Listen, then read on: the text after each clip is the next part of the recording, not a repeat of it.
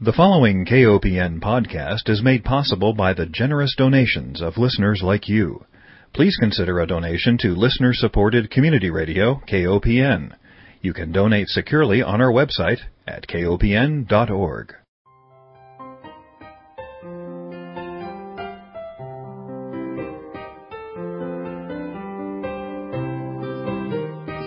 Hi, welcome to Food Sleuth Radio, where we help you think beyond your plate. I'm Melinda Hemmelgarn, a registered dietitian and investigative nutritionist on a mission to connect the dots between food, health, and agriculture and find food truth. My guest today is Faith Boninger, and she is a research associate at the National Education Policy Center at the University of Colorado in Boulder. Faith, welcome. Thank you. I wanted to have you as a guest today, Faith, because I've been very impressed with the work that's come out of your center looking at commercialism in schools. And I think probably the first time I became aware of commercialism in schools is when my son started kindergarten and there was a Pepsi calendar hanging in his classroom. And being a dietitian, I thought, hmm, I wonder why Pepsi has a calendar in a kindergarten classroom why would Pepsi have a calendar in a kindergarten classroom? Well, Pepsi probably sent it out to the school or to the teachers, and the teacher probably not thinking too hard about it, put it up. Pepsi would want it to be there to let kids know about the product, to put it in front of them. To what extent are we seeing commercialism in schools today? It's really a lot. It's just one of those things that's growing incrementally. I was talking this morning to my colleague Alex Molnar about it, and we were saying that it's been around at some level for a really long time, over a hundred years, but it's just grown so much. So a hundred years ago, our society wasn't really a commercial culture, hmm. but after World War II, it became much more of a commercial culture, and so advertising in schools increased and then later on in the Reagan era, there was deregulation that became kind of the norm. Mm-hmm. And so the barriers were down. The barriers that had been in place because of custom or because of policy in general in terms of advertising were down. And the school market is such a desirable market for advertisers and corporations mm-hmm. that they tried to get in as much as possible. And now, in particular, what with the economy the way it is and uh, funding for schools down, schools are really looking for whatever funding that they can find. Um, and there are marketing companies that are trying to make the connection between corporations and schools and states that are making laws allowing for across the board advertising on school buses, for instance. So it's just incrementally growing. Mm-hmm. Now, you have a PhD in social psychology, and you've taught social psychology, communication. You have an interest in persuasion and social influence processes at work and in advertising and marketing contexts. How did you get involved with a national center that focuses on education policy? Well, I needed a job. Basically, I had moved to Arizona and moved here for personal reasons and was looking for a job and saw one with uh, in education and thought, gee, that would be interesting. You know, that would be an interesting application mm-hmm. of the kind of things I know about. And I've kind of always been like that. You know, I've done social psychology in a sociology department in a communication department, you know, talking to anthropologists, whoever it might be, because it it's one of those things that really applies everywhere. Yeah. Um, and it, it does in this field. I mean, it's really amazing. Well, you and your colleague Alex Molnar, who you mentioned, have produced many reports about the commercialism in schools. And I think that your background in social psychology and persuasion really lends itself well to recognizing the trends in schools. And I think that okay, so as a parent, I go into the classroom, I see the Pepsi calendar, and of course the soda machines are right in your face. But you and your colleagues have, in your reports on commercialism trends, you've looked at different categories of school commercialism. And I wonder if you could talk about maybe some of the commercialism or the advertising and marketing techniques that might not be so apparent. Sure. and I want to give credit where credit is due. I've been working on these reports for the last five years, but Alex has been doing it since the mid 90s. He really started this field, and he's the one who originally started thinking about it in his very methodical way in terms of coming up with categories so that we can understand all of the ways that schools are commercialized. So we've got seven categories that we use that we use to think about the different kinds of programs that go on in school. So, like you said, the, the soda machine and the, the calendar might be really obvious. Other things that are that are also obvious would be what we call appropriation of space.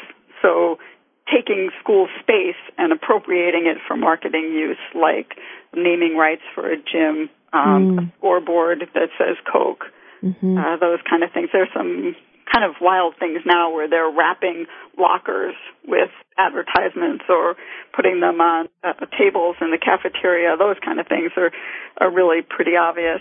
Maybe oh my. A little, yeah, I know it's pretty scary, huh? Yeah. Maybe a little less obvious is that when you have, let's say, a school has an arrangement with Coke, so you might have a Coke calendar then in the um, in the classroom, but also what you're going to have are you're going to have the the vending machines going to say Coke, and all the bottles and cans are going to say Coke or going to be Coke products nowadays because there's self-regulation by the beverage companies in terms of what's sold specifically in the vending machines. It might be Dasani water instead right. of Coke, but it's still it's branded. Exactly. Yeah. So you've got that going on, and those things are really to my mind, really scary because a, a contract like that will run the child's whole experience in school from yeah. when they're a little kid to when they graduate. So that's all that they'll see in school. Yeah. So that was appropriation of space, but I also touched on another category that we use, which is exclusive agreements. So mm-hmm. that's very typical with the soda companies, with the bottling companies. There'll be exclusive agreements where a school can only sell that yes that company's product sponsored educational materials might be something that would be less obvious. So, oh gee, there was a big flap this summer, spring and summer, I guess it was, over sponsored educational materials that Scholastic was producing. So I'm sure you you're familiar with Scholastic mm-hmm. from the books. Sure. Right, the book sales. And, you know, we tend to think of it as this you know, revered old company. I mean, I remember them from when I was little. I would, you know, bring home the order form and order 12 books every month. It was know. exciting, right? Yeah, it was totally exciting. But they've been involved in producing sponsored educational materials for all kinds of companies. And when they do that, they're really providing biased materials and providing them to teachers. They used to have them on the Scholastic website is materials for teachers, freebies, and you know they they look nice a lot of times. These materials they're colorful and they've got activities or what have you, but they're presenting the sponsor's perspective. And so the flap this summer started with I'm not even sure who it was. It must have been an environmental group seeing that Scholastic was producing and marketing a fourth grade curriculum for the coal industry. That's right. Yes. Mm-hmm. And presented coal and, and and it presented, if I'm if I remember correctly, a variety of energy sources, but basically showed that coal was the one, you know, the really good one, mm-hmm. and didn't address any of the potential downsides mm-hmm. of coal you know there there are health issues there are mining issues you know there are all kinds of issues and it wouldn't right? Because the coal industry doesn't want that to be discussed. Right. I mean they shouldn't. They're a business. It's what they're in it to make money. Right. Um, but whether they belong in schools is another story. And so when that became apparent that that's what they were doing there was action by environmental groups and the campaign for commercial free childhood and some other activist groups to get Scholastic to pull the curriculum, mm-hmm. which it did, and then there was further pressure by CCFC for them to pull back on their on their production and marketing of sponsored educational materials. Mm-hmm. Those are things that parents wouldn't necessarily notice. Exactly. Okay, what else? Well, let's see. Fundraising kind of stuff. Oh yes. Is fairly obvious. Right. I guess. The but also very persuasive pervasive. Absolutely. The children come home with branded items that they then sell in their neighborhood. I know I've seen my own children come home with those kinds of things as well. Yeah. And you know, then there are some other things that are happening lately that I've noticed. These contests that drive me out of my mind. Yes. Because they just strike me as so unfair. So, for instance, Kohl's had a contest, Avery had a contest. Not sure if Google might have one too. Oh, well, they have the, the doodle for Google, which is different. It's not fundraising. Well, it is fundraising. It has a fundraising component. I shouldn't say that.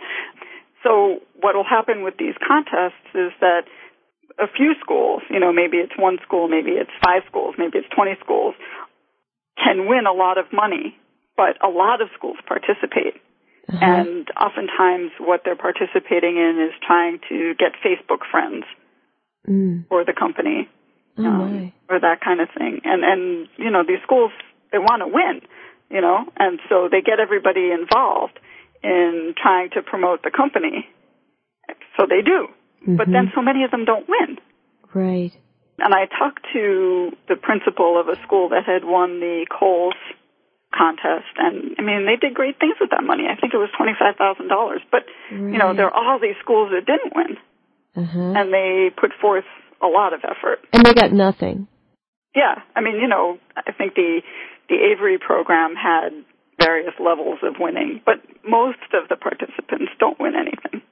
Well, that's really interesting. You know, the one from a dietitian's perspective, the fundraising avenues that concerned me the most uh, had to do with things like a McTeacher night, for example, where the students would be encouraged to eat at a fast food restaurant, which we know, I mean, we've got the data showing that the more, you know, if you want to gain weight, just eat at a fast food restaurant on a more regular basis. That's a pretty simple way to get a lot of extra calories and sodium and fat. Sure. So there's the McTeacher nights where the students go to the fast food outlet. The teachers work again after working a long day in the classroom. They go and they work behind the counter. And then a certain percentage, and it varies from what I understand mm-hmm. when I was doing the research on this. So then a certain percentage of the sales then go to the school. And from a school's perspective, from a school that is struggling, getting a chunk of change to say build a playground, for example, or get a piece of playground equipment, that's a big deal. And so for those of us who are concerned about commercialism ties like this, as a dietitian, I'm concerned that children would be encouraged to eat fast food, for example. But, um, you know, your center certainly looks at commercialism from a, a much broader perspective. How do we respond to school administrators or teachers who say, what's the big deal here? The kids are going to eat there anyway, and we're getting money for the school. Yeah, it's a rough thing because the schools are so pressed for funds, and it's really easy to get caught up in these proposals that seem like they'll bring in a lot of money. Mm-hmm. And like you say, the argument is, well, the kids will see advertising anyway, so let's get something out of it. And kids are really savvy, and it doesn't affect them much, and it's it's worth it. But that logic is really faulty. So to start off, the payoff for allowing commercial activities in schools often looks so much better than it really is. Mm-hmm. Marion Nestle in the early 2000s did a study of soda contracts, and she found that in a district where it sounded as if they were bringing in so much money, it ended up being $15 per student for the year, mm. which is not that much money, you know. No. And then when she did the comparable analysis of how much the soda company was making, it was something like $25,000 a month. I mean, it was outrageous, the difference yeah. between what the school's getting and what what the company's getting. And now Public Citizen has been researching what some of the largest school districts in the country are doing with advertising and marketing programs, what they're bringing in. And again, these things, they sound like a lot of money, but they're not really. So it's like 0.02% of the annual budget or 0.01% of the annual budget. And it's like not even 1%, it's 0.01%. Mm. It's really so little, so it, it sounds good, but then it ends up being smoke and mirrors and it's not very much. And so schools will contract with a marketing company to bring in advertising. And by the time they, they pay the advertiser, the uh, marketing company, and it's all said and done, they're really not getting as much money as it looked like. Mm-hmm. It seems like based on some articles that I've seen and also public citizens research, that schools aren't, then the districts aren't doing really the research that they need to know to understand what they'd be getting. You know, like they're sort of persuaded by the thought, oh, there's money. Exactly. You know, but not really understanding what that money is going to be and whether it's worth the cost. Mm. Um, and the, according to our research and our thinking about this issue, there really are costs, you know, costs to the kids. Yeah, let's talk about those. I, I, I wanted to ask you that because I've spoken to so many educators who don't see the cost. They only see the dollars coming in, even if they're a very small percentage. They're more than they have now. So I think perhaps the answer to having more commercialism in schools is indeed to help administrators see that there is a cost. So if you're just joining us, we are speaking with Faith Boninger, and she is a social psychologist who works as a research associate at the National Education Policy Center at the University of Colorado in Boulder, and her work really focuses on commercialism in schools and the true educational cost. So let's talk about those costs. What are they? Okay, so you mentioned educational costs, and there are psychological costs and also physical health related costs. So let's start with the um, the psychological ones. Okay. Basically, advertising, sort of by definition, I mean, this is what it's about, right? It makes children want more, makes them eat more when the advertising is about food. It makes them think that their self worth and their confidence can and should come from commercial products. Mm. And so what it does is heighten their insecurities intentionally so. I mean, you can think about all the, the ads for Axe and Old oh, Spice sure. so oh, forth. sure. You know? Yeah, yeah. So instead of showing kids that their insecurities are normal for their age, you yeah. know, it makes them specific to them. This is really a problem that you have and you can solve it with our product. So it's heightening their insecurities and then offering them kind of a false solution. Mm-hmm. It distorts their gender socialization by hypersexualizing them um, yes. both boys and girls. And it leads to the displacement of the development of values and activities other than those associated with commercialism. And all that's been shown to have um, negative psychological effects. Mm.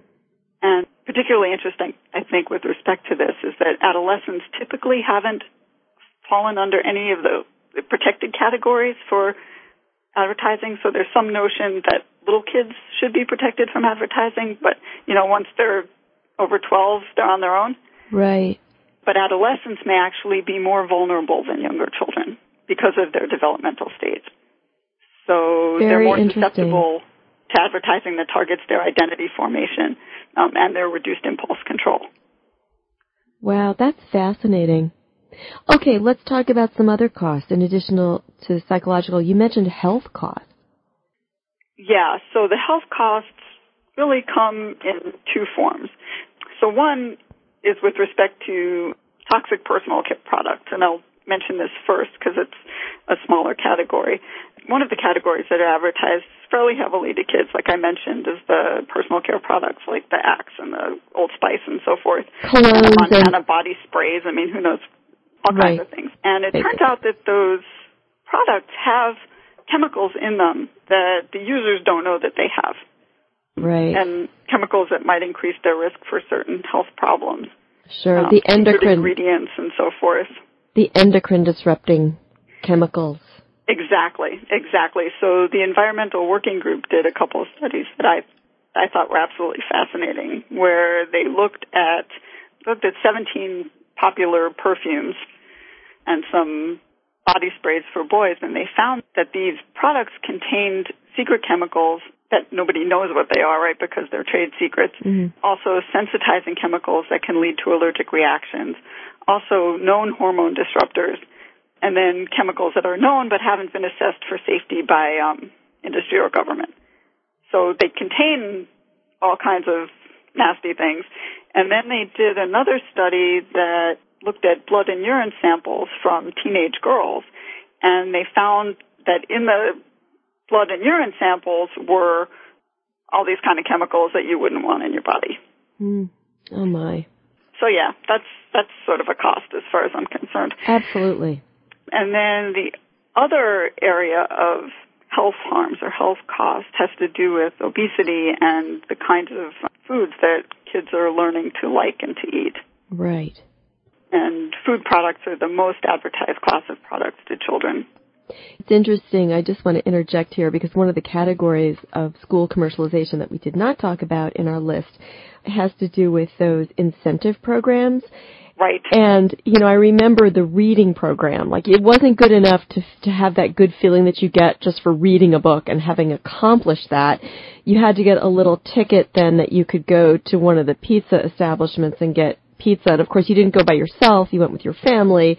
And so it, it seemed to me that the pizza company was winning and the students were losing, both from this idea that psychologically they were no longer getting the internal reward mm-hmm. from having accomplished a task, but then they were also going to a place where they were going to eat food that was going to contribute negatively to their health. Yeah, and you know, and part of this is about the long-term effects too. I mean, yeah. they're going to go and they're going to eat that what was it at the time Pizza Hut, wasn't it? Right. Yeah, we had that in first grade. I remember it. Although we, I don't think we ever actually got to the Pizza Hut. Hmm. But yeah, so they're going to eat it at the time, but then when they're older and they see Pizza Hut or they're, you know, going to go for pizza, they'll remember that that company was associated with the good time that they had when they were a kid. Exactly. And it's also given some credibility by the school.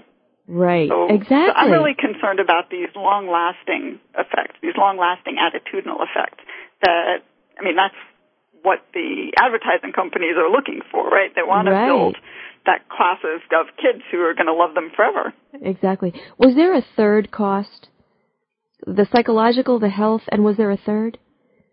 Yeah, the um, educational harms. Um, okay. And that's what we focused our report on that we recently published. So advertising will take up school time, you know, and displace other educational activities. So It'll also contradict what students learn in classes. So when you have Pepsi throughout the school, that's clearly contradicting what kids are learning in their science classes, which is not to drink a lot of Pepsi. Right. And then the other aspect of that is the discouragement of the development of critical thinking skills. That's exactly what I had hoped we would get to. Aha. Okay, so by critical thinking, we're talking about a variety of skills like um, problem solving, decision making, inductive and deductive inference making, divergent thinking, evaluative thinking, reasoning. Those are, you know, what the researchers talk about. But really what, what we mean is that kids or people who are critical thinkers can take different points of view. They can identify and understand and evaluate the assumptions and logic behind an argument or a solution to a problem. They can generate alternative solutions. It's really, really thinking, right? Right. And that kind of thinking isn't going to be promoted by commercial programs because any company that's doing its job for its investors is out to make a profit. It's not out to teach kids how to really carefully evaluate what it's telling them. Right. You know, it's just it's inconsistent with what they're trying to do. So, for example, with that whole curriculum that we talked about earlier, they're they're not going to bring up the the potential health threats or the potential environmental threats. Mm-hmm. They don't really want kids thinking about that. Right. Exactly. And so when you've got commercial programs in schools, so sponsored educational materials like that or sponsorship of programs and activities like the um, pizza um, the Pizza Hut thing that you were talking about before. That's inconsistent with an environment that promotes critical thinking. Mm-hmm. Yes, I'm very concerned about that, and I also think that we see that then that those lack of critical thinking skills materializing later as adults and you think, why are people making these decisions in the voting place? Or why aren't people connecting the dots between doing one thing and, and having a, a negative consequence? uh, especially, for example, in agricultural systems, for example, or health situations where children are making decisions in school and then they are repeating them as adults, but they're not connecting the dots to broader societal issues. Is that related to the fact that they're not taught critical thinking skills or they're not really developing those critical thinking skills in a classroom that has a lot of commercialization? I think that it's all related. Yeah, I mean, in teaching, a really big issue is the transfer of skills. Uh-huh. And you can teach kids to think critically in a science lab, but it's another thing to teach them that the same skills that you do in your science lab, you can take to something else completely, you know, and that you can take out of school. Yes. And it, it's just, it's not intuitive and it's hard enough these days. I think the whole kind of educational environment doesn't necessarily encourage critical thinking skills, but it, so it's, it's hard enough. And if you've, what you really need is to have an environment that is promoting the generalization of these thinking skills, giving kids practice and models for how to take maybe what they learned on a science lab and do it in other situations in the school and take it out of the school, you know, so that then they can see, oh, this idea of understanding the assumptions of an experiment is actually relevant to understanding the assumptions behind proposal for a law, for instance. Well, Faith, you know, our time has run out, and I want to leave our listeners with a source where they can learn more about these reports because I fear that we were really only able to scratch the surface, but there are a series of reports at your website, annual reports on schoolhouse commercialism trends, as well as the educational cost of schoolhouse commercialism. And I believe, if I heard you correctly during an earlier question, that your next report was going to be on food nutrition specifically in schools. Is that correct? It's going to be on the health harms, yes. Okay, wonderful. So, what is the best website for our listeners to find this information? It's the website for the National Education Policy Center, which is nepc.colorado.edu. And then on that website, there's a CERU link.